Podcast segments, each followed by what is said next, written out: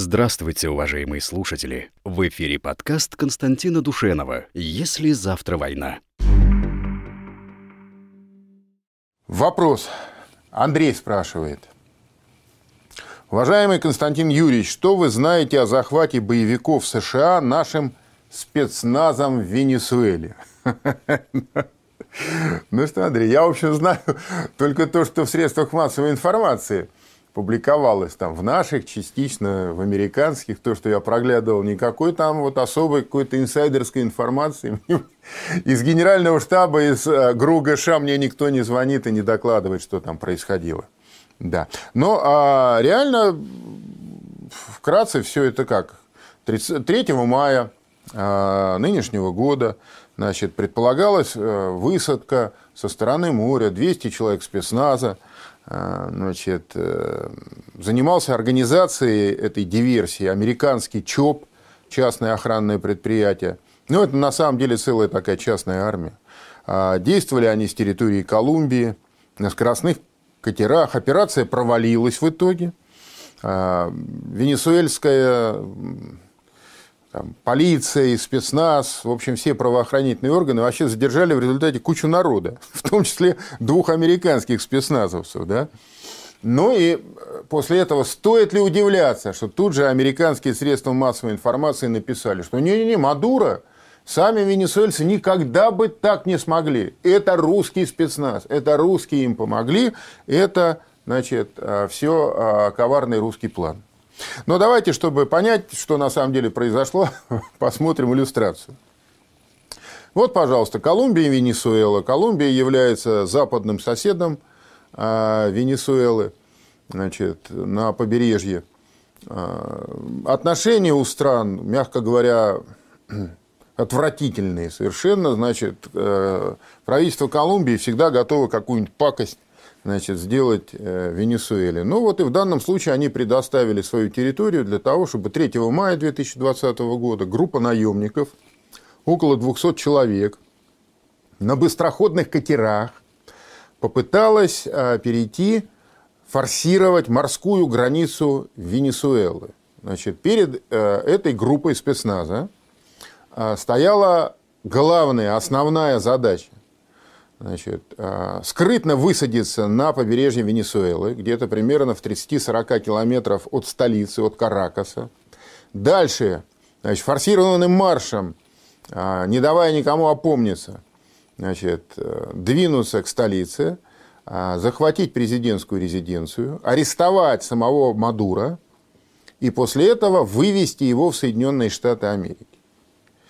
Значит, честно говоря, вот каким местом они думали, когда они это планировали, мне трудно представить.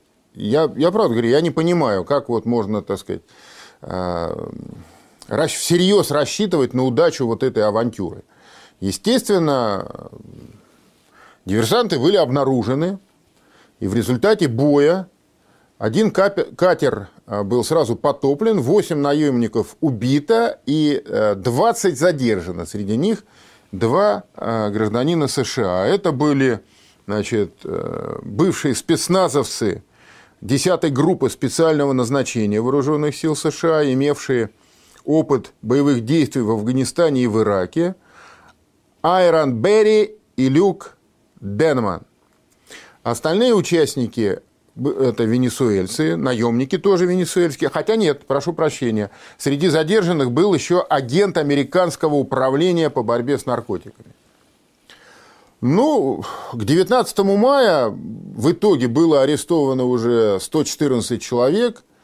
Значит, э, еще 92 человека пока находятся в розыске. Но, э, в общем, совершенно очевидно, что это полный провал – в Америке уже выступили люди, которые а, этих а, спецназовцев американских опознали, то есть никто не отрицает того факта, что это действительно американские граждане, служившие в спецназе. Значит, вопрос заключается теперь только в том, значит, какие последствия это все повлечет. Да? Ну и так, чисто ради интереса, действительно, каким местом думали организаторы э, вот этого, этой авантюры – когда они ее планировали. Я не знаю, участвовали ли там а, представители нашего российского спецназа. Лавров, по-моему, когда его спросили, он сказал, что Россия – суверенное государство, Венесуэла – суверенное государство, наше военно-техническое сотрудничество ведется в полном соответствии с международным правом, и мы вольны выстраивать ее так, как нам самим хочется. Ну вот как хочешь, так и понимай, да? Вот так, во всяком случае. Это все было прокомментировано с нашей, с российской стороны. Вот. Эм, ну, может быть, как-то там и были э, наши специалисты задействованы, но только в том смысле, если они выстраивали систему наблюдения, да, может быть, они как инструкторы тренировали какие-то группы венесуэльского а, спецназа. Но и у самой Венесуэлы, надо сказать, там большое количество вооруженных сил Венесуэлы а, частей специального назначения. И они совсем не, не просто так, вот, типа погулять вышли. Они не просто по названию спецназ. Там действительно этому уделяется большое внимание. Так что я, я не, удив, не, не удивлюсь, если это все оказалось а, результатом просто, так сказать, хорошо спланированной операции самих венесуэльских спецслужб. А может быть, они сами и спровоцировали это дело. Это же есть такой тоже известный э, прием, да? Значит, вот есть версия, например, что спецслужбы Венесуэлы, они создали у американских своих коллег впечатление, намеренно создали такое впечатление, что в структурах вооруженных сил Венесуэлы есть широко разветвленная оппозиционная организация, которая готова сдать президента. Что для этого нужно просто, как бы, так сказать, вот импульс, толчок. Ну, в свое время такую операцию проводили чекисты советские, знаменитая операция «Трест», когда они убедили а, а, эмиграционные руководство иммиграции, белой иммиграции, что здесь есть, а, в Советской России есть широкая организация боевая, которая готова поднять восстание. В это дело поверили представители руководства а, белой иммиграции. Они начали деньги посылать, людей сюда посылать. И чекисты всех их, так сказать, благополучно отлавливали. И в конце концов практически обезглавили даже ту структуру какую-то убогую, которая а, была на территории СССР, не говоря уже о том, что они сумели захватить и а, очень видных представителей а, белой миграции, которые нелегально проникли на территорию СССР. Вот, возможно, нечто аналогичное произошло и в данном случае. Да? Вот. Но Вообще эта история не кончилась еще. Вот 19 мая, например, в наших средствах массовой информации э, появились статьи. Вот одна из них, статья, такая статья, она называется «США готовят куда более масштабное нападение на Мадуро». И э, здесь автор предполагает, что вот все то, что произошло, было как бы просто разведкой боем. Возможно, это все, так сказать, только значит, первые сполохи. Но может и так. А, но мне в этой ситуации – Значит, э, кажется, что американцы не способны спланировать масштабную операцию, потому что сразу возникает несколько вопросов. Во-первых, будут ли задействованы в этой операции а, непосредственно вооруженные силы США или нет? Если будут, то есть это а, война с Венесуэлой. Трампу никакие войны перед началом а, перевыборов категорически не нужны. Ему хватает проблем во, с коронавирусом, с демократами, антитрампистами. Там у него своих выше крыши проблем. По большому счету, я думаю, что ему вообще глубоко плевать на Венесуэлу, на Мадуро, на всю эту ситуацию. Тем более, что и затеял это не он же. Просто когда это все затевалось, предполагалось, что это сейчас легкая прогулка будет. Сейчас Мадуро сместят быстренько этого своего значит, э, э, гутоперчивого марионетку свою Гуайдо назначат, а она обломилась и не вышла. А если не будут участвовать вооруженные силы США, какими силами тогда это будут производиться такие операции? Кто? Колумбия своими а, вооруженными силами. То есть Колумбия начнет войну с Венесуэлой. Я думаю, что колумбийцы при всей своей, так сказать, ну, мягко говоря, не любви к соседям. А они-то, им-то чего ради таскать, э, значит, из огня каштаны для дяди Сэма? Так что, ну, мы увидим, как будет развиваться ситуация. Пока вот все, что связано с Венесуэлой, раз за разом, все, что там происходит, пока, во всяком случае, демонстрирует, что американцы потеряли способность применять свои вооруженные силы как гибкий инструмент внешней политики. И что даже небольшое количество высокой технологичной, высокотехнологичной военной техники из России и небольшое количество российских инструкторов, которые обучат, так сказать, представителей а, местных военных пользоваться этой техникой, создают, ну, настолько серьезные препятствия для а, военных манипуляций американцев, что, ну, по сути дела, вот получается, что а, а, ничего сделать они не могут. И это такая очередная иллюстрация. Вот эта авантюра с похищением Мадура. Но, в принципе, американцев можно представить. Они же судили там президента Панамы, Нарьегу. И тоже, кстати, за распространение наркотиков. Они сейчас в этом Мадура обвиняют. Но, может быть, у кого-то там, у них там возникла мысль, а что бы не повторить? Но только когда они Нарьегу вывезли из Панамы на собственную территорию национальную, судили и дали ему, по-моему, там 30 лет тюрьмы. Соединенные Штаты Америки были в другом состоянии, чем они сейчас находятся. Их авторитет, их вес на международной арене, внутренняя консолидация, готовность действовать решительно, применять вооруженную силу были совсем не такими, как сейчас. И пример Венесуэлы это лишний раз весьма убедительно продемонстрировал. Есть еще несколько вопросов с прошлой передачи оставшиеся. А, Юрий Константинов спрашивает. Здравствуйте, Константин Юрьевич. Большое спасибо за передачу.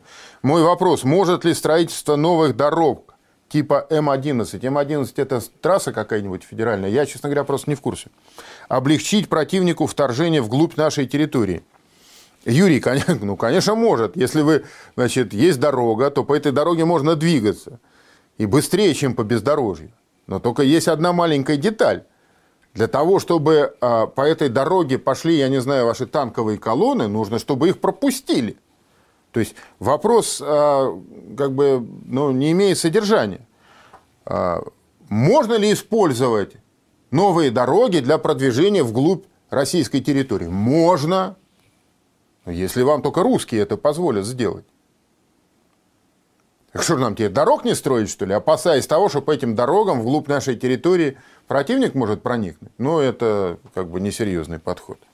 Вот. Все, что угодно, может быть использовано против врага. Его собственная инфраструктура, конечно, да. Наверное, возможно, такие планы у НАТО есть. Но я, честно говоря, просто сильно сомневаюсь в возможности их реализовать на практике. Вот в чем проблема. Теоретически, да, это возможно. Практически я не представляю себе, как это можно сделать. Куда они будут а, а, продвигаться вглубь нашей территории? Они что, забыли опыт Наполеона, думаете? Гитлера? Ничего они не забыли. Нынешние натовцы, как, какое им продвижение вглубь России? Да что? Я думаю, что даже в страшном сне натовским генералам не приснится это дело.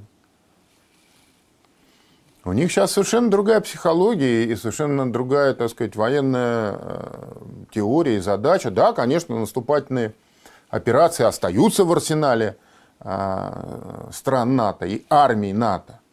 Но вот насколько они способны их на практике реализовывать, это большой вопрос. Дмитрий Поляков. Бог в помощь, уважаемый Константин Юрьевич. И вам, Дмитрий, Бог в помощь. По поводу ухода американцев с Ближнего Востока есть соображение. Это мы на прошлой передаче говорили, что американцы как бы мечутся, да, после того, как в прошлом году хуситы вдарили по двум крупнейшим э, саудовским нефтяным заводам, да, американцы сказали, о, мы сейчас тут перебросили туда дополнительные силы ЗРК «Патриот», перебросили 4 тысячи дополнительного личного состава на Ближний Восток, авиацию, там, на авиабазу «Принц Султан» в Саудовской Аравии. А сейчас начинают все это выводить. Года не прошло, а они уже теперь все это выводят. И вот мы на прошлой передаче, кто смотрел, пытались понять, почему это происходит. И вот Дмитрий пишет, что значит, в рамках текущей нефтяной войны саудиты слабое звено и конкурент США. Ну да. Но вроде как они союзники Америки в военно-политической области. Сильно подозреваю, что с саудитами что-то может нехорошее случиться. А обвинят потом в этом кого-то другого. Ну, типа американцы там замутят какую-то, замутят какую-то очередную провокацию, да? Ну, опять же, теоретически, конечно, возможно, но я не представляю себе, как это практически можно реализовать и э, какой выигрыш от этого американцы получат. Саудиты американцам нужны.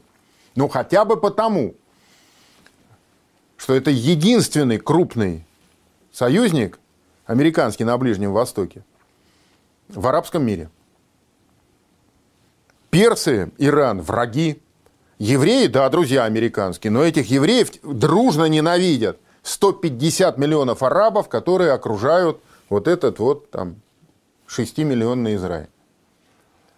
И в этой ситуации, конечно, наличие богатого а, союзника Саудовской Аравии для американцев, военного геополитического союзника для американцев дорогого стоит. Я не думаю, что они будут, значит, а, смешивать в одну кучу противоречия, связанные с экономическими интересами, там, с нефтяными войнами и а, геополитические интересы государства Соединенных Штатов Америки на Ближнем Востоке. Но, во всяком случае, это было бы очень глупо сделать.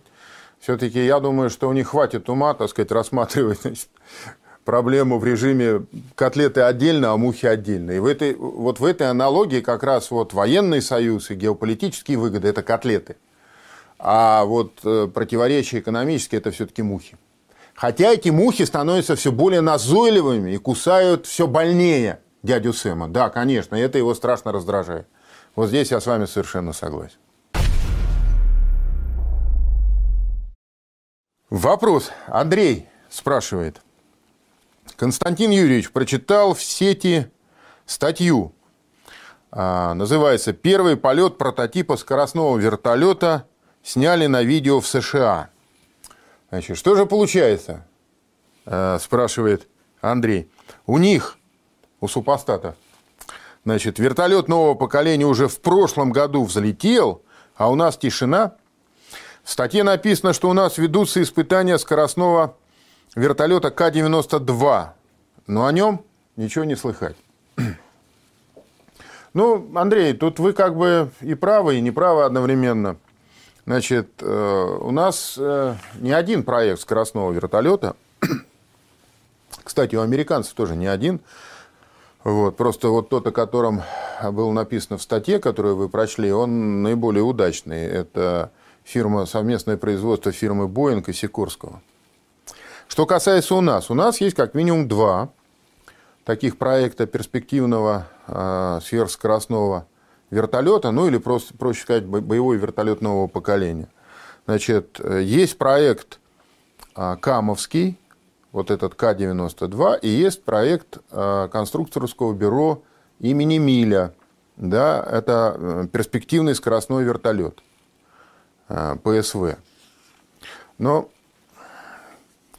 в силу секретности, конечно, трудно сказать, в каком вот конкретно, так сказать, месте, в каком состоянии это все сейчас находится. Но два года назад генеральный директор холдинга «Вертолеты России» Андрей Богинский, он сказал журналистам, в ноябре 2018 года заканчивается работа по контракту, подписанному в 2017 году на армии, на выставке «Армия-2017». Это окончание работ по концепции скоростного боевого вертолета. Окончание этих работ предусмотрено в ноябре. Заказчику будут предоставлены одна или две концепции. Сейчас соревнуются две школы, доказывая преимущество той или иной схемы. Мы ориентируемся на планы поднять этот вертолет после 2025 года. Все зависит от выбранной концепции и сложности проекта. Ну, можно, конечно, сказать, что вот это он говорил в 2018 году, 25-й а, год, 7 лет, почему не раньше. Но, видите, он правильно сказал, что все зависит от э, сложности, от того, какая концепция будет избрана, какие требования будут предъявлены к этому вертолету, э, какие характеристики в него будут заложены, понимаете? Вот у нас, например, э, в наших проектах заложены очень высокие требования к этому вертолету нового поколения. Вот давайте посмотрим иллюстрацию. Э, вот это вот э, предполагаемый внешний вид значит, К-92 скоростного вертолета э, нового поколения.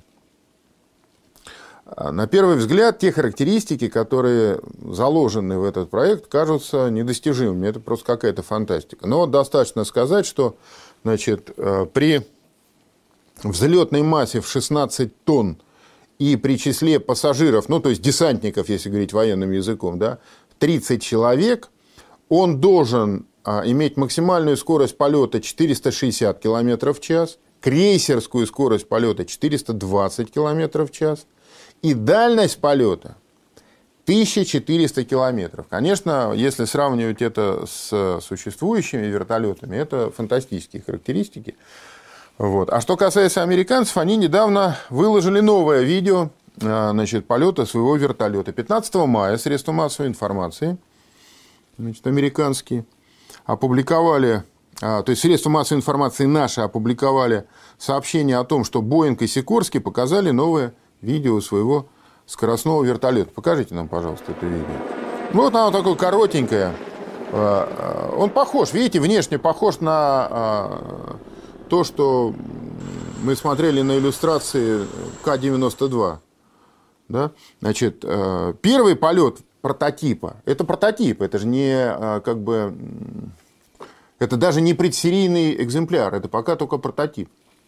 Его первый полет состоялся 21 марта 2019 года. Э, его называют Defiant, дерзкий, этот вертолет. Он отличается действительно высокой маневренностью. У него два винта соосных, да, и еще кормовой толкающий винт. Э, для американцев это новая, непривычная схема. Они по такой схеме боевые вертолеты не строили. Значит, но, по идее, он должен у них э, быть способен развивать крейсерскую скорость в 460 километров. И может, оно, конечно, и случится, но, опять же, нужно иметь в виду, что пока этого никто не проверял. То есть, пока он не летал на этих скоростях, там, 460 километров. Поэтому не надо переоценивать результат. Вот покажите нам этот прототип. Вот он, видите, да? Значит, э, пока это опытный образец, он представ... представляет из себя легкий транспортный вертолет, то есть он весит 14,5 тонн, у нашего К-95 16 тонн, то есть он на полтора тонны э, тяжелее. У американцев он предназначен для перевозки личного состава, он без вооружения. Причем Значит, этот американский вертолет э, может перевозить до 18 человек. У нашего К-92, помните, 30 человек предполагается, да? А, и американец э, летать может только на малые расстояния из-за э, высокого расхода топлива, значит, не более 600 километров. Это в то время, как значит, у К-92 задана планка 1400 километров. Понимаете, да, в два с половиной раза дальше. А, поэтому такие характеристики, они, безусловно, а, требуют очень тщательной проработки, и пока возможность их достижения, так же, как у американцев, на практике не доказана. Но в целом мы идем параллельно, примерно одинаковыми путями, даже внешний вид вот этих вот прототипов американского и нашего, камовского, он похож. Ну а кто в итоге окажется первым и какие характеристики в результате будут у этих самолетов? И еще что очень важно, какова будет их цена? Потому что американцы, вот в Советском Союзе, знаете, вот кто пожил при СССР, вот люди моего поколения, они помнят, наверное, такой афоризм, да, что Советский Союз может сделать все, что угодно, любую самую высокотехнологичную э, продукцию произвести, но в единичном экземпляре. А как только это все ставится на поток, на конвейер, в серию, качество сразу, так сказать, э, резко идет вниз, в пике. Вот американцы, перефразируя это, Они могут сделать любую супер-пупер технологичную новинку.